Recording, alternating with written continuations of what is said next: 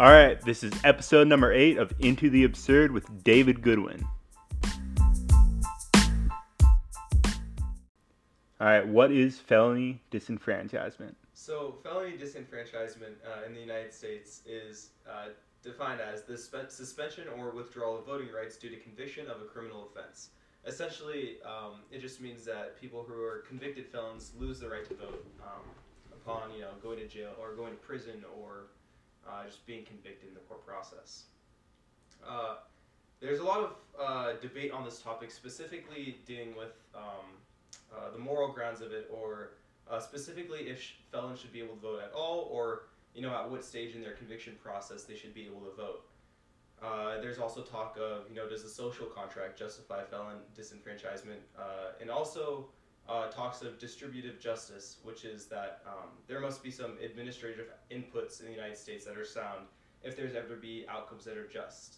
Uh, essentially, this just means uh, in the United States that we need just systems to ensure just outcomes. Mhm. And so when we're talking about the United States elections, uh, specifically primary or um, national elections, uh, suppressing the vote of some peoples uh, may trigger uh, a fault in this distributive justice. And could you kind of go into the social contract theory before we dive into this? Yeah, for sure. So uh, there's a couple different ways people use, uh, a couple different frameworks people use to justify uh, felon disenfranchisement or felony disenfranchisement. Uh, one of them would be the social contract. So just very briefly, and I'm no uh, expert on this, but Mhm. uh, there's That's right. yeah, yeah, yeah. There's Rousseau, Locke, and Hobbes, right? Uh, they all have this idea that uh, we uh, individuals offer sovereignty up to an organization or a collective, uh, and eventually this turns into a government type of system. Uh, they indivi- they surrender individual sovereign- sovereignty, meaning that they give up some freedoms in order to guarantee themselves safety. Mhm. So in modern day, this kind of looks like you know when you're born in the United States, you don't sign a formal contract, like it's no written contract. Uh, but if you live in the United States, you have to abide by the laws, and if you break the laws, you're punished for that. And that's kind of what the, the modern social contract is applied to uh, the United States today. So uh, I'm going to be going over some not so fun stuff, so that just being like the, the facts of the case and uh, the different issues surrounding the topic, and then eventually we'll be able to dive into the fun stuff or the phil- philosophical issues. Um, but it's really important to understand uh, the ramifications of felony disenfranchisement before actually delving into if it's right or wrong. Because if you don't really know if it's right or wrong yet, uh, it's really difficult to take a position, I guess, just without the evidence purely. Uh, so, as an intro, uh, I'm going to talk with some facts uh, and also my position as just a disclaimer. So, the Sentencing Project finds that in the 2016 presidential election, over 6 million American citizens were prohibited from voting due to laws that disenfranchised citizens convicted of felony offenses. This topic is charged with philosophical debate, right? But before, like I said, having any fun, we have to understand what this is all about. And just as purely as a disclaimer, uh, I present the topic in uh, kind of a descriptive and normative manner, although I have a very strong position and I want to make that clear. Um, I believe that American citizens ought uh, to be able to vote. It should be an inalienable right and expressed freely rather than some type of revocable right.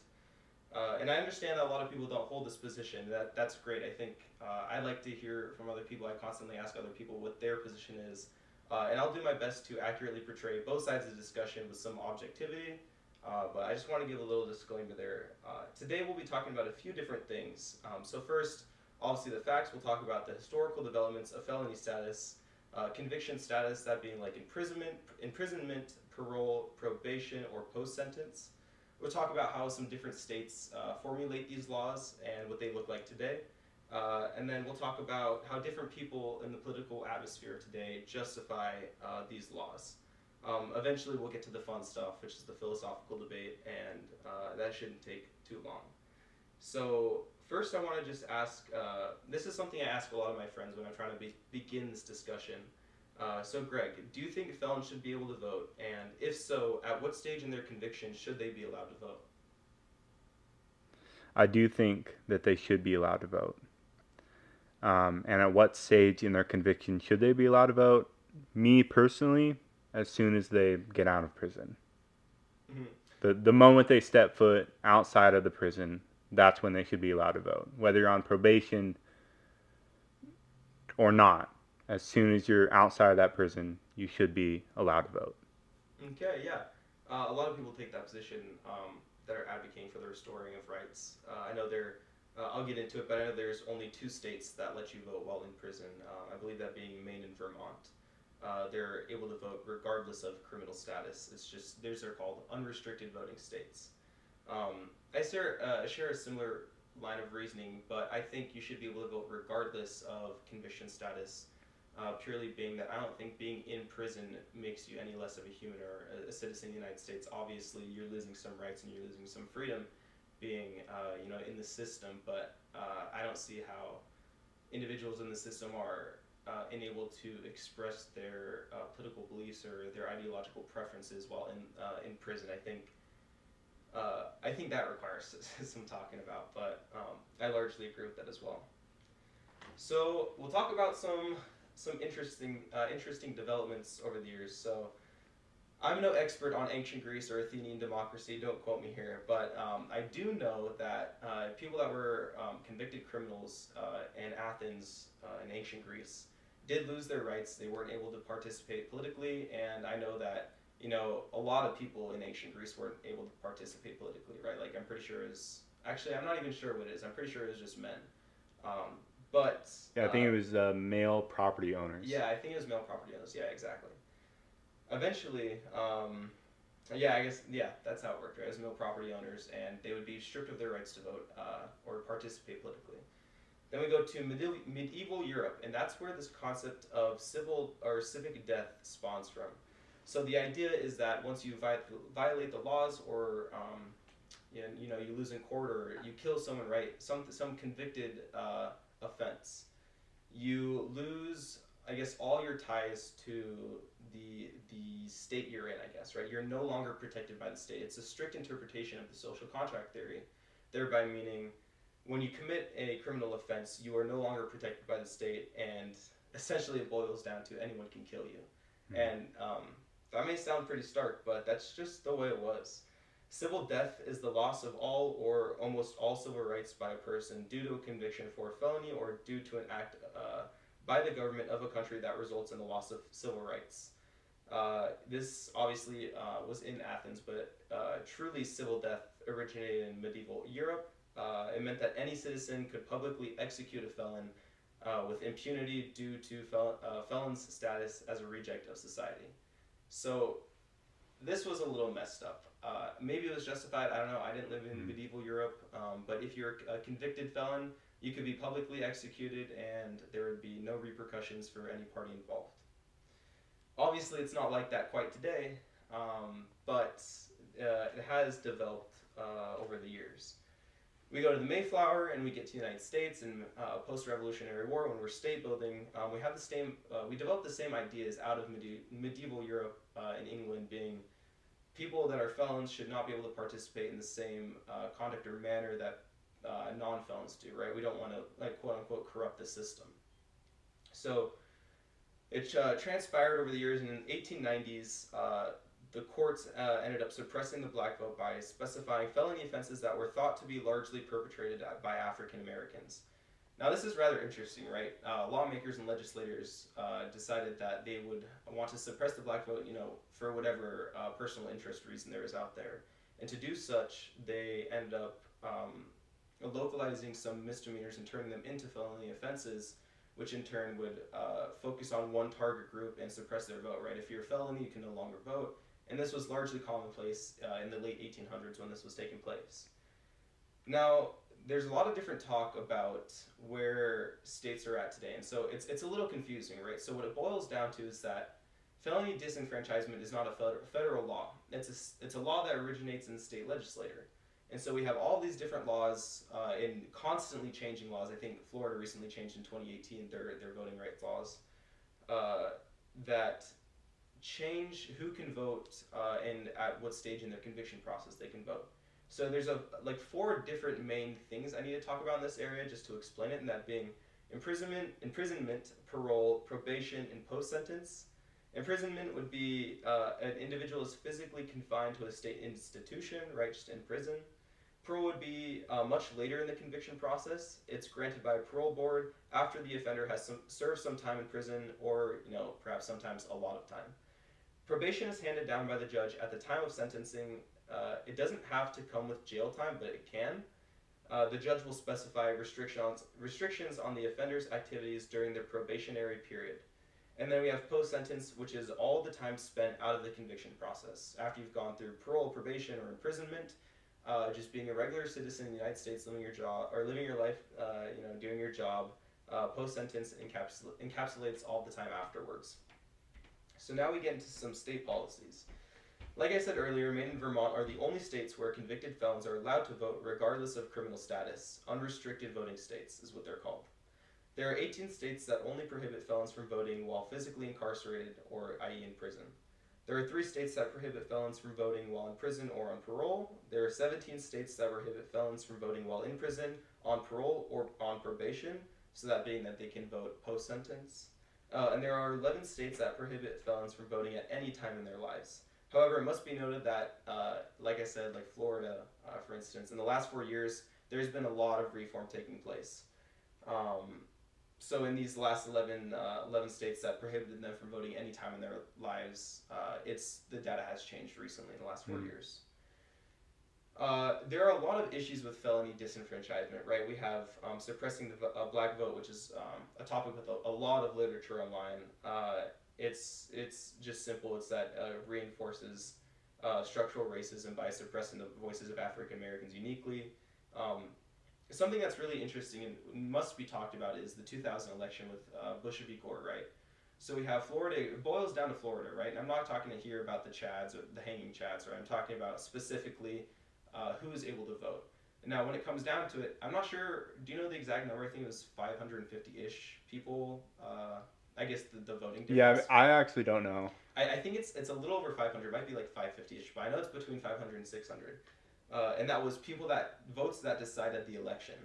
Um, specifically in Florida, uh, where this all took place, 50%, 15% of the black population uh, was not able to vote. So uh, when you factor in, you know, the, the commonly uh, commonly referenced notion that African Americans are more likely to vote Democratic, and I'm not saying that's correct or not correct. I am not an expert in that area, but um, there's a lot to be said about you know if those uh, that 15% of the black vote was able to actually vote, you know, it could have actually swayed towards Gore, and it wouldn't have been such a close election. Um, that's all speculation, and you know who's to say what, but.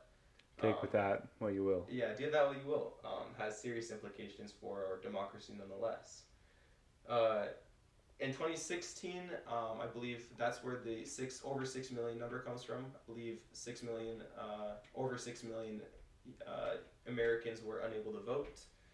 Um, and I'm not sure in 2020. We don't have uh, the specific numbers yet. In 2020, we probably won't get that for another year, year, half a year. But um, soon enough, we'll have the juicy data. Uh, but now we can finally get into how people justify these policies, these state policies. So a lot of this evidence ends up coming from Reiman 2005 in his article, Liberal and Republican Arguments Against the Disenfranchisement of Felons. I don't want to twist these arguments, and I don't want to use too charged of language here because I know um, I know a lot of people take this to heart. But uh, I'm going to refer to the Republicans probably as the right and the Democrats as the left, um, because they justify felony disenfranchisement in different ways. And yes, they both justify it, uh, saying that felons shouldn't be able to vote, but they do so a little differently. So first, I'm going to start with uh, the left. Um, the, the argument generally presented by them is that felons have violated the social contract, thus forfeiting their political rights. This is what I would call a strict interpretation of the social contract theory, but I'll get into that a little more later. Hmm. The right generally uh, justifies it by saying that uh, felons have demonstrated a lack of civic virtue, which is necessary for the proper exercise of the right to vote. And actually, I have um, a fun little quip from uh, Senator Mitch McConnell in 2002. Right, this is following to the 2000 elections a couple years later, um, and this was uh, a speech over a bill to secure federal voting rights to ex-felons. Mitch McConnell said, "Voting is a privilege, a privilege properly exercised at the voting booth, not from a, not from a prison cell. States have a significant interest in reserving the vote for those who are abided, th- those who abided by the social contract that forms the foundation of a representative democracy. he goes on to say, "Those who break our laws should not have a voice in electing those who make and enforce our laws. Those who break our laws should not dilute the vote of law-abiding citizens." So while the left may uh, defend felony disenfranchisement, saying you know uh, once you commit a, a heinous crime or a felon, like uh, some felonious behavior, right? Mhm. Uh, you lose the ability to vote. Is just one of the, the many rights you lose. Uh, while the Republicans believe um, kind of a prehistoric notion of what fel- felons look like, I guess, them being that they're not necessarily less than human, but they don't have um, the ability to make rational or like keen decisions. Mhm. Uh, and so, real quick, before I move on to the social contract, I want to talk about this a little bit. So, uh, first off, uh, the social contract theory, the justification on the left, um, I take issue with this. So, I think the social contract theory underscores the importance of the right to vote. Uh, an application of this framework to this debate, the vote felony dis- disenfranchisement debate, um, it, it also kind of holds that thieves should be tattooed on the, forehead with a large T. Kind of like a prehistoric notion, like medieval Europe, right? Mhm. Um, I take issue with this because I don't think it requires such a strict interpretation. You know, the social contract uh, can be used to justify um, a litany of laws in the United States. I don't think there's any issue with that. I think a lot of laws are justified under their social contract uh, theory. But specifically for this scenario in voting rights, I think um, it doesn't adequately adequately capture what these state legislators uh, are trying to put forth. That being that felons shouldn't be able to vote. I don't think the social contract theory really, you know, clarifies the, the limits to to what rights you can restrict or how far you can restrict them. I think it's underscored in the, the social contract theory in the literature from uh, Locke, Rousseau, and Hobbes, but also that you know we don't abide by in the United States. Um, we don't really abide by such a strict interpretation anymore. I mean, law is constantly developing and changing, but I think as it continues to do such, uh, we'll move away from that more and more, and I think we are currently. Um, second, on the social contract theory, um, it, it supports the ideas should actually have the right to vote when they complete their sentence. Uh, in the United States, like we're not such social uh, strict social contract interpreters that like felons don't emerge back into society, right? Like you know, after you complete your sentence, probation, like parole, imprisonment, whatever it is, after that, you know, you might it might be more difficult to get a job, right? But you are reintegrated into society by some measure, right? Uh, and I think you you can't like you can't successfully reintegrate individuals into society under the United States system without voting rights, right? It, let's say um, an individual is imprisoned for um, let's say any illegal act, uh, Mm. right? When they're imprisoned and they lose their right to vote, let's say it becomes a, a moral issue, right? So they knew it was wrong, but they had to do it, right? Uh, maybe it's like they are, I don't know, trafficking insulin across like national borders, or whatever. Say it's like some normative issue. And it doesn't have to be that that scenario, but uh, when it comes down to it, these individuals made uh, a rational decision to do such, and once they've completed their uh, the entire conviction process, um, they have to be reintegrated in a way that uh, permits them to make change in the society they live in. Right? If they want to make change, maybe you know disobeying the law wasn't the best way to do it. And uh, obviously, not everyone can can do that and abide by the laws. Um, but the only way to actually change and people that feel the most convicted to change such laws are those that have been affected by them. And so I think when you take away that population uh, of people that feel convicted to uh, to strike down these laws, then you know you don't have much of a fighting force. It becomes a tool, uh, a political tool for state legislators to ensure that they, you know they stay in power and laws look what, like what they want them to look like rather than the people they represent. Uh, like permanent social reform means treating felons like normal citizens. Without this reciprocity, the social order is doomed to disorder and entropy. Um, the social contract aims for you know stabilizing uh, like groups of people, and you know if people disobey the social contract, you know we don't kill them anymore, right? We rehabilitate them or imprison them, and that's an entirely different debate. But if we're ever to move towards a system that um, correctly fixes, or if we're ever to move towards a better prison system or a better voting rights system, it has to start with uh, recognizing that there are groups that are disproportionately affected by the current laws in the United States. And when we address these, we can uh, then start applying better frameworks than um, what I would call a strict interpretation of the social contract theory. Now, on the right, uh, I take issue with the lack of civic virtue argument um, for, I guess, similar reasons. Uh, the, the notion stems from an oddly accepted exaggeration that felons are vastly different from law abiding citizens.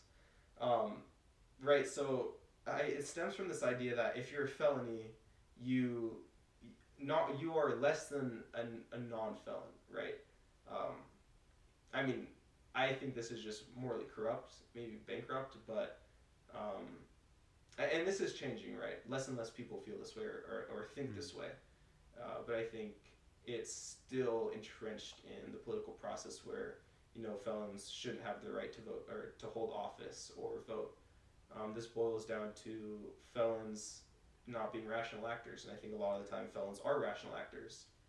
Um, but yeah, I, I just think this this is stretched too far. I don't think you know felons are any less of people, and I think a lot of the times they, uh, and not not all the time, right? But a lot of the time, uh, they get in trouble for things that um, maybe they don't think they should have, or society generally thinks they shouldn't have, but they did, like trafficking marijuana or holding marijuana in a non-legalized state, for instance. Um, Which, for more or less, doesn't really affect anyone. Yeah, yeah, it, yeah, exactly. Um, I mean, yeah, it really only affects you know who chooses to disobey and who chooses to to go against the law. Um, and there is debate here about what like felonious behavior, and that, that word's really funny funny to me, so I use it. But what felony acts uh, constitute uh, maybe anti-virtuous behavior. Um, so you know, like murder or like mass murder, or whatever, rape. Uh, what kind of felony acts you know should be uh, should be used to prohibit voting rights per se. Um, like I'm not advocating that all felons should keep their rights. Uh, some like some rights must be stripped to protect society, right? So maybe you know restricting uh, the the ability to own a gun for felons is uh, is the ultimate good. I'm not really sure on that, but I think overall there are some rights that felons should lose.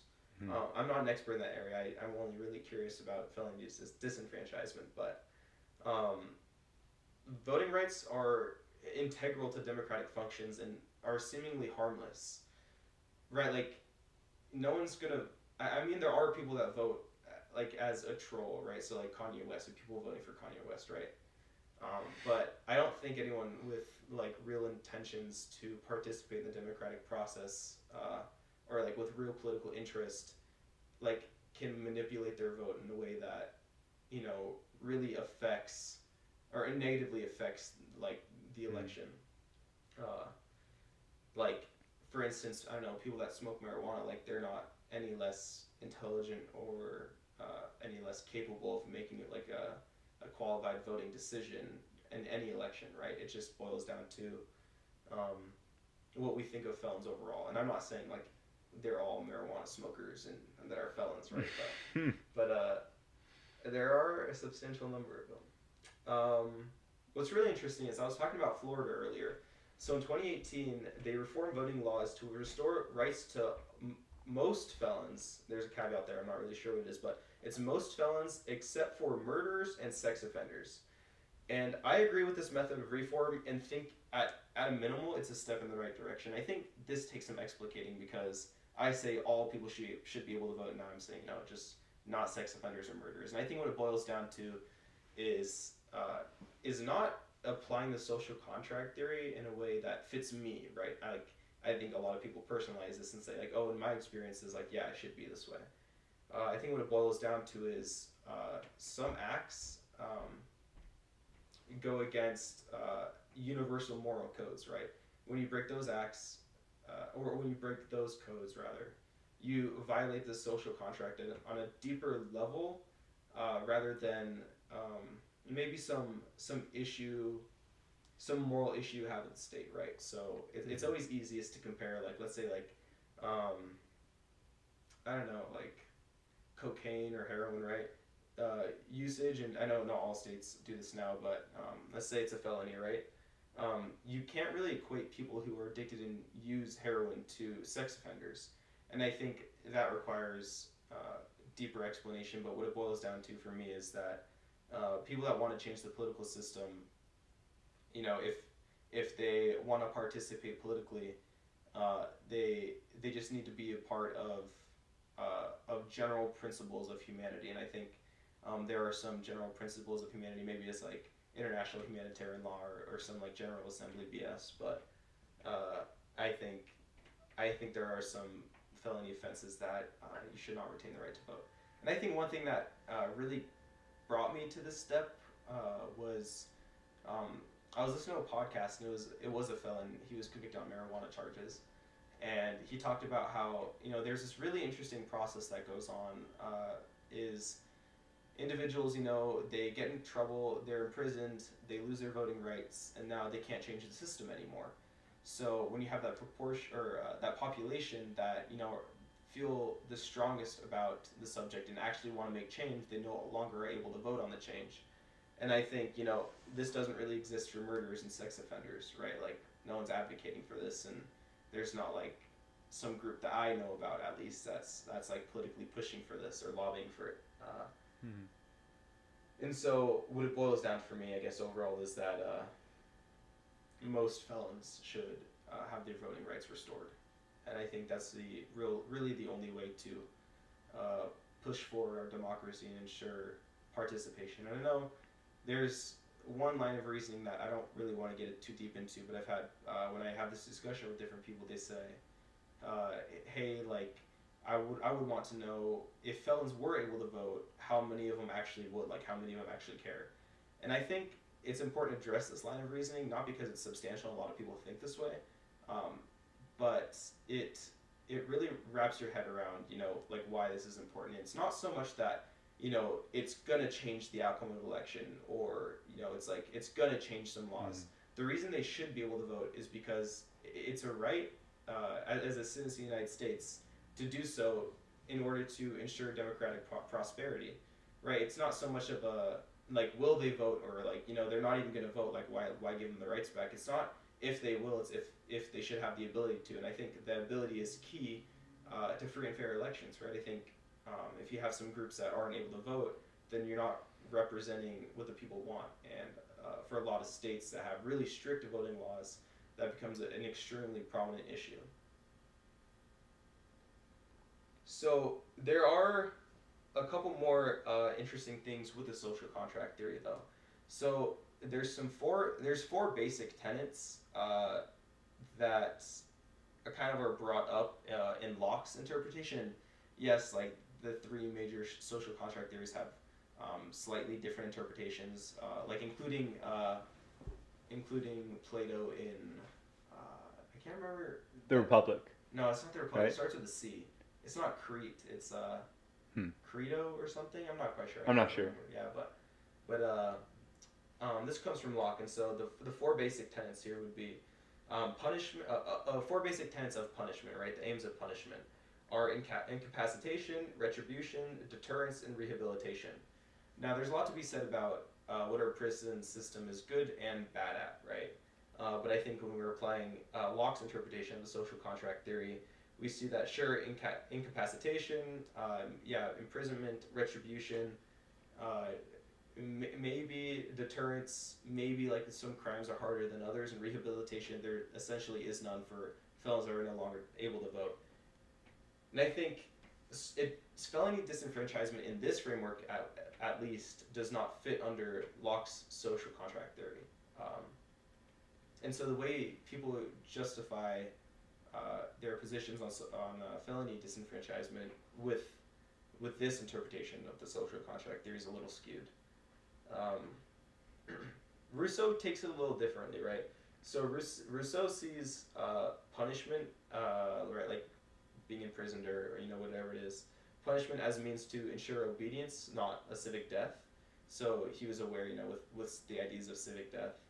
Um, but his is much more of uh, we need rehabilitation programs um, in the form of like education, uh, religious uh, study, job training, and or and or drug training programs.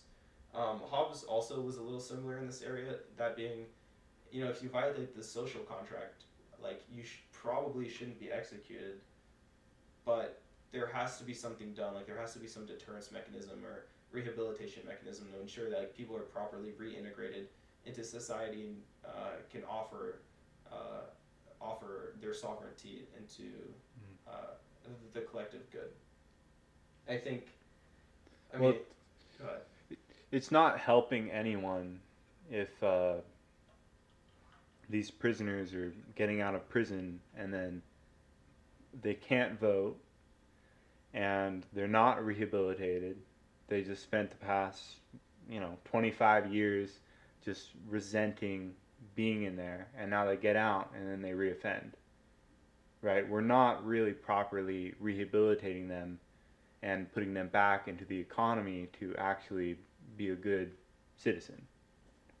Uh, Yeah, I agree. I mean, the United States prison system is obviously not not that great.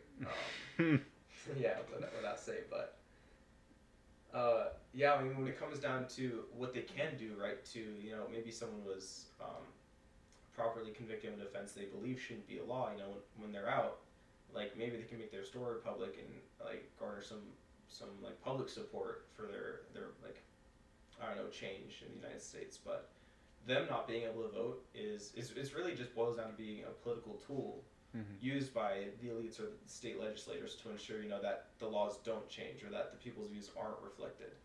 And I think you're exactly right in saying you know when they come out of prison they have that pent up rage that they they can't do anything with it. They can't change anything. And I, I mean obviously that's understated. They can change things, right? Anyone can change anything, but not having the right to vote strips you of that uh, identity or, or motivation politically and It also alienates you. yeah, exactly, exactly. I mean, not only uh, I, I think like not only being a registered felon, you know, but also just not being a, a voter is is uh, it, it just must be a different feeling. I mean, I'm not a felon, but it just must be a different feeling, right? It makes you feel like you're not part of the the system you're contractually obligated to be a part of, maybe. So we have a couple questions we started with. That being, should felons be able to vote, and if so, uh, if not, at what stage in their conviction should they be allowed to vote?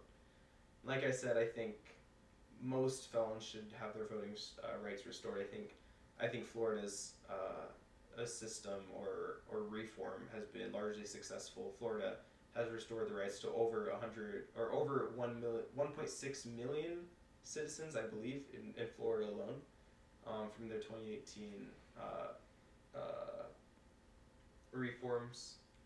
So I think I think people are generally moving in the right area. Obviously, there can be more to be done there in any sector of Mhm. the United States. There, there can always be more to be done, but I think if we're ever going to get any to any um, tangible success, it has to start with uh, giving everyone the right to vote. And I, I think regardless of conviction status, right? Like, I think even while in prison, I don't see much of an argument for why you should be able to vote in prison. Um, I mean, yeah, you lose, you know, essentially everything but the right to life in prison, and I mean, it can be argued that you lose that even, but uh, if if voting rights are inalienable, um, like I think at least, uh, I, I really don't see any obstacles to letting felons vote in prison. I think you know if you're in prison and you want to make change, the only real way to do it is to vote in that situation, and for a lot of people, that's the only real way to make any change. Uh, and so, you know, I don't see any issue with voting on parole, probation, imprisonment. I think it all just is, you know, the same thing. I think everyone should be able to vote, um, or I guess most most groups should have their voting rights restored at least. But how are you feeling? I definitely think that as far as convicted felons go, you should have the right to vote the moment you step out of prison, like I said earlier. Mainly because if we